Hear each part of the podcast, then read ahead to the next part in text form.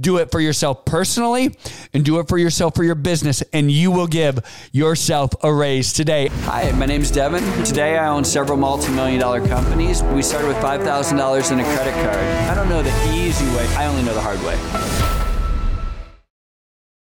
Hey everyone, welcome to the Whiteboard Entrepreneur podcast, where I give straightforward advice to fuel the entrepreneur in all of us. I'm Devon Dickinson, and today I want to talk about how to give yourself a raise.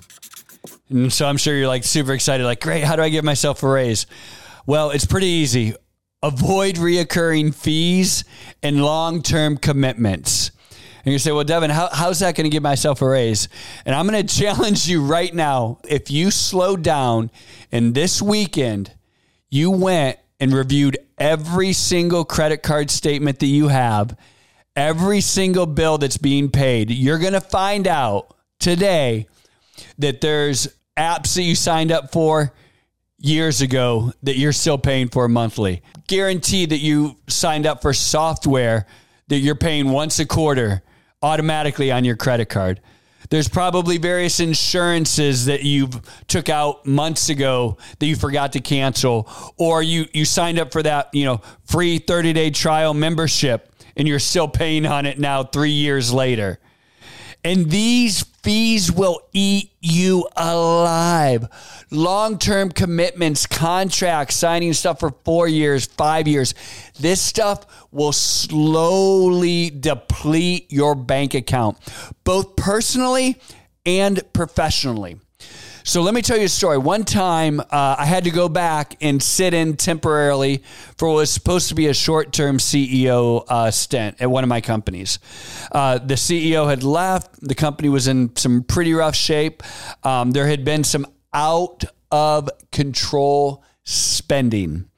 And so I came back and I said, whoa, this was crazy. Like, it was so bad. Like, literally they had stopped paying like the garbage bill and the garbage was piling up. It was a stressful time. But I said, listen, I'm here. And I would go I went in, and the first month was absolutely brutal. I was getting in at 7 a.m. and leaving at 8 p.m. every night, maybe even later than that a lot of nights, just trying to get my handle on everything. And I said, listen, there's not a single paycheck. There's not a single bill. There's not a credit card to be paid. There will be absolutely $0. We won't pay for a submarine sandwich unless I'm the one signing the check. Nothing, not a penny leaves this company unless I sign the check. And so I meant credit card statements, nothing. I'm I want an explanation for every single dollar that is leaving. And so what happened was, in the beginning, they brought me a stack of checks like this. And I would look at that check and I'd be like, okay, this is a payroll check for so-and-so. Got it. Boom. Gone. Signed. Gone. I'd look at this other one. I'd say, what is this bill for? And they'd say, oh, it's for marketing. It's for marketing software. And I'd say, okay, great. I set it aside over the marketing software thing. And I look at what other ones, oh, this is for, the IT department needs such and such. And I'd say, okay, great. I'll set over here. And then I would organize all of these different bills into each department, what they were in. And then I would call that department in. I'd say, hey, are we still using this software? And they'd be they'd all look at each other I have no idea what that even is. And what happened was literally, and it was nobody's mistake it was none of their mistake, but people who were in that position 2 cycles earlier had signed up for software that they were using. They were using at one point. It was fine. But, now that person was gone. The new people never even knew we had the software, but we're just filling out, writing checks every single month. And I asked them, I said, can we use this software? And they said, oh, you know what? Now I understand. They were using it for this. We have no need for it. I said, boom, canceled. And I would go to the whiteboard and I would write down, that was $200, right? $200 a month. And I would go and write down $2,400. $200 times 12 months is $2,400. Boom. We just saved our company $2,400. And I would do this for each department every single month. You would have been absolutely shocked at how much we saved. I want to say after everything was said and done, we were probably wasting somewhere to the tune And this is wasting, right? This isn't even cuts. This is literally just wasted dollars. I would bet we were wasting probably around $60,000 a month. That's about $720,000 a year wasting stuff that just wasn't even being used. Now you want to talk about getting efficient and cuts, another thing, right? And there was all kinds of opportunities we could do. And then I thought, you know what? I just did all this work for myself, for the company. And I said, I know, and I hated to admit this, and you're going to hate to admit it too, but I'm like, you know what? I know that, you know, my wife and I, we probably need to do the exact same thing personally. Because sure enough, I signed up for a free 30-day app of some who knows what 2 years ago, and we're still paying for it, right? As a matter of fact, while I'm doing this podcast and talking, I actually just remembered that I signed up for this, college recruiting app for one of my sons. Guess what? He's already at college, and I'm certain that I'm still paying for this stupid app, because what you need to do is you need to put something on your calendar that every 6 months or every year you sit down with your spouse and you review every single freaking bill. And yeah, it's annoying.